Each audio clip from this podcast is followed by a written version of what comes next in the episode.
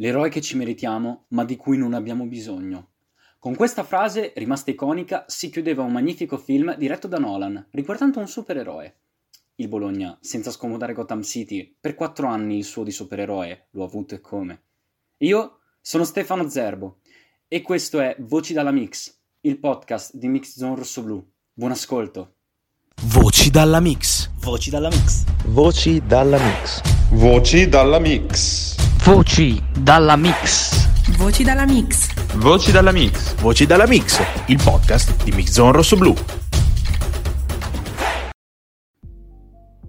Rodrigo Palacio. È nativo di Bahia Blanca, su cui si dovrebbe aprire un capitolo a parte, perché questa città è stata capace di sfornare campioni come Manu Ginobili e lo stesso Rodrigo. Entrambi passati da Bologna, anche se con diverse fortune sul piano dei trofei.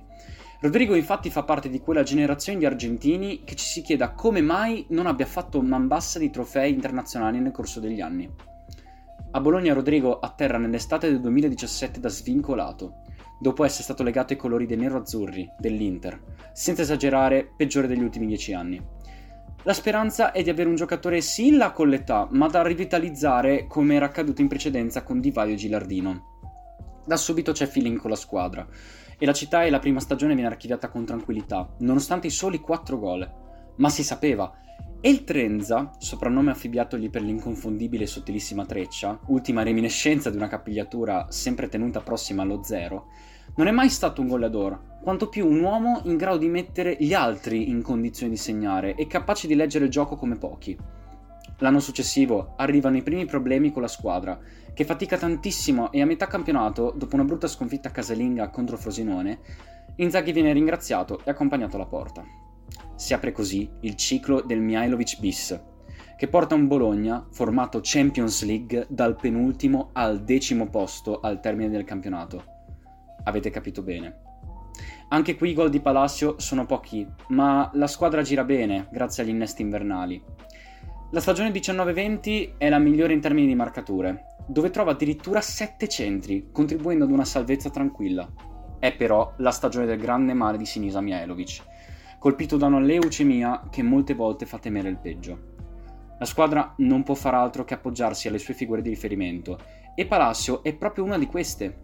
Meno rumoroso e appariscente in campo e ai microfoni, ma in grado di trasmettere tutto senza il bisogno di troppe parole.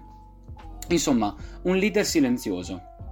Nella sua quarta stagione, Palacio, il cui impiego nei piani dirigenziali doveva essere centellinato, si ritrova ad essere titolare complice l'infortunio di Santander a novembre, che lo costringe a fare gli straordinari a 39 anni compiuti. Si parla però di 36 partite, 5 gol e salvezza portata a casa nuovamente senza troppi patemi.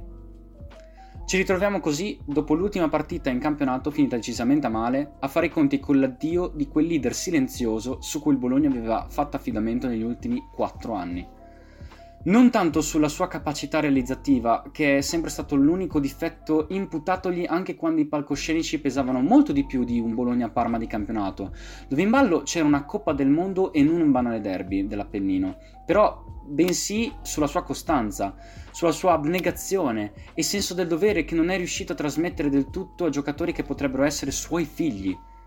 Il Bologna e Bologna perdono un figlio adottivo che ha ricevuto amore incondizionato dalla città e altrettanto mi ha restituito. Grazie Rodrigo.